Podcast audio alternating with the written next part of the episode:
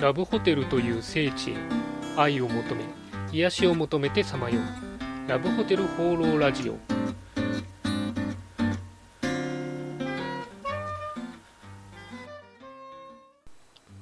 はいということで今週も始まりましたラブホテル放浪ラジオ第30回。パーソナリティのラブホテルファンブログ管理人です、えー、新年一発目の放送ということで今年もあのぜひぜひよろしくお願いします。皆さんは年末年始いかがお過ごしでしたかね？私はあの今年ちょっと仕事とかちょっと家でやってたんで、えー、まあ、雑用もあったりしてあんまり遊びの予定は入れずに、えー、そちらをやってました。まあ半分ぐらい遊んで半分ぐらい休んだような感じですかね。ちなみにラブホテルはまあ年末年始というか年明け3日から結構忙しかったようなんていうのを、えー、ネットで見かけまして、まあ、それぐらいから皆さん使い出したのかなという感じでしたね。えー、まあ今年まだ行ってないよという方もしいらっしゃったら一段落した、えー、今週末とかですね、えー、ぜひ行かれるといいんじゃないかなというふうに思います。そんなわけで今週もよろしくお願いします。今週のお便りのコーナーはい、ということで、新年一発目がお便りのコーナーということでですね、なかなか意義がいい感じですね。ありがとうございます。えー、今回お便りいただきましたのは、えー、ラブホテルクラブネオン管理人ひかりさんから、えー、コメントの方をいただきました、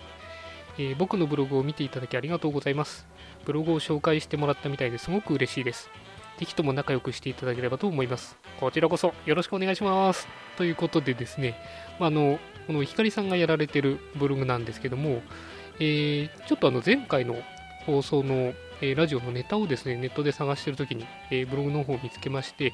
え私のブログでもあのリンクの方ですね、えトピックで、え紹介させてもらってます。まあ、内容があのラブホテルクラブネオンということで、まあ、この3つに関してあのいろいろテーマでブログが書かれててですね、まあ、あの ラブホテルとか、えー、そのクラブ業界をもっと活性化したいという熱い思いがこう溢れるブログでですね、まあ、特にあのラブホテルの部分なんかは、えー、その記事を読んでてもですね非常に私も共感する部分が多くて、えー、紹介させていただきましたあのせっかくなんでこの、えー、光さんのブログちょっと内容紹介したいなと思うんですけども、えー、最近の記事ですとで、えー、ですと、え、まずラブホテルアワード2013ということで、え、全国のラブホテルの写真とですねコメント入りで、え、ランキング形式でですね、あの、素晴らしかったラブホテルというのは、え、紹介されてました。これ内容も非常に面白くてですね、あのまあ、全国でいろいろラブホテルが見れるんで、私もすごく、え、勉強になりました。で意外とあの東京のホテルとかだと、実はお互いあの気になってるホテルが同じだったというのが判明してですね、ちょっと親近感を、え持ったりしてしまいました。でそのラブホテルアワードのまあ記事が一つと、あとですね、東京スカイツリ、ー、VS アベノハルカス、え、付近のラブホテル対決ということですね、え、関東と関西で、え、観光地の近くのラブホテルを比較するという記事があって、これも非常に面白かったです。まあ、私なんかも今までいろいろラジオで喋ってますけど、こういうこの観光地付近のラブホテルっていう、えー、ま観点というか視点がなかったんで、非常に面白かったです。